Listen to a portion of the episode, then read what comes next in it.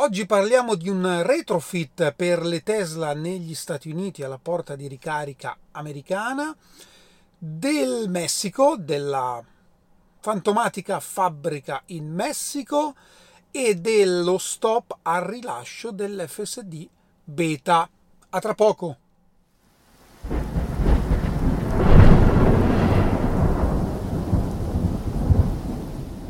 Bentornati a Lampi di Tesla.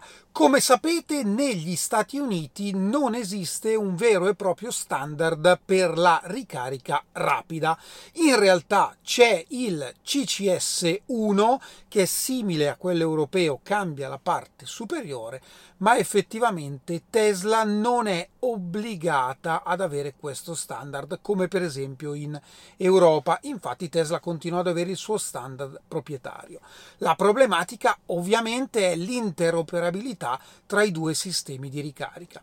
Mentre proprio qualche giorno fa abbiamo parlato del Magic Dock, cioè di una sorta di adattamento dei supercharger che consente la ricarica anche alle altre auto, il contrario è leggermente più complicato, cioè una Tesla che ricarica qualsiasi altra colonnina fast verso novembre-dicembre Tesla aveva messo in commercio un adattatore, quindi io compro l'adattatore sul sito Tesla e posso caricare alle altre colonnine, ma non tutte le Tesla avevano la possibilità di utilizzare questo adattatore, un po' come è successo in Europa con le vecchie Model S e Model X.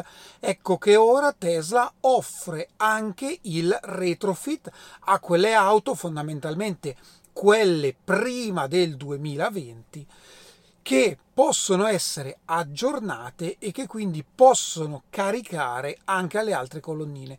Quanto costa? Vabbè, solo l'adattatore per le auto che già sono abilitate costa 175 dollari. Invece il retrofit comprensivo di adattatore costa 450 dollari.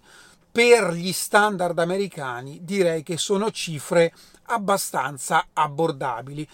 La cosa secondo me interessante di questa notizia è che comunque si ampliano in tutte e due le direzioni, quindi sia gli altri che caricano da Tesla, sia Tesla che carica dagli altri, si ampliano le possibilità di utilizzo di auto elettriche e questo non può che essere positivo.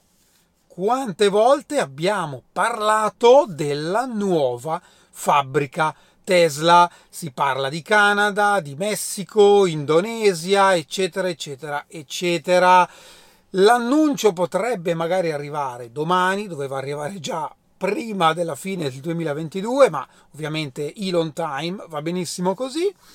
Si fanno sempre più insistenti le voci sul Messico. Beh, voci, è stato proprio il presidente del Messico a dire che ormai l'accordo è vicino. Io rimango dell'opinione che sicuramente ci sarà qualcosa in Messico, ma non credo che sarà una fabbrica di auto, penso più rivolta magari alle batterie. Comunque staremo a vedere. E ora parliamo di FSD beta in Nord America. Abbiamo detto qualche giorno fa che c'è stato l'ennesimo richiamo, tra virgolette, ovvero aggiornamento software, richiesto dalla NIZA, l'Agenzia per la sicurezza stradale americana, per alcuni comportamenti dell'FSD beta. Ovviamente Tesla eh, si è fatta carico di queste richieste, sta lavorando all'aggiornamento software richiesto, ma nel frattempo con un comunicato ha deciso di non rilasciare a nuovi clienti la beta. E questo effettivamente ha senso perché rilasciare una versione che la Nizza ha definito non totalmente sicura effettivamente metterebbe Tesla in una posizione scomoda Cambia qualcosa per chi ha già la beta? Assolutamente no, è scritto anche questo nel eh, comunicato stampa. Chi ce l'ha continua ad usarla, chi non ce l'ha e magari sperava di acquistarla, magari l'auto nuova, magari in abbonamento, purtroppo non potrà scaricarla fino a quando Tesla non risolverà le problematiche richieste appunto dalla Nizza. Insomma, qualche stop nello sviluppo c'è ancora.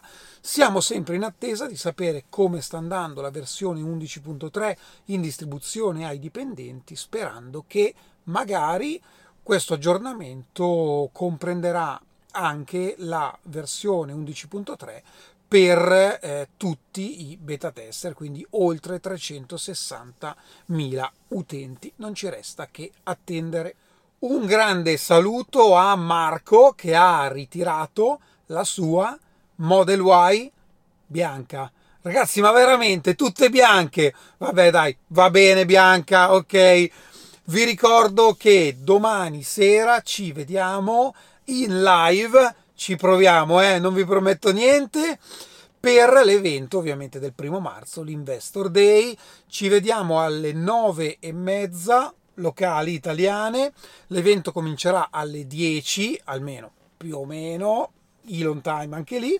Si prospetta un evento particolarmente lungo, insomma, vediamo come va, ci aggiustiamo. Comunque sia, eh, prevedo ovviamente una puntata dedicata a un riassunto come faccio sempre.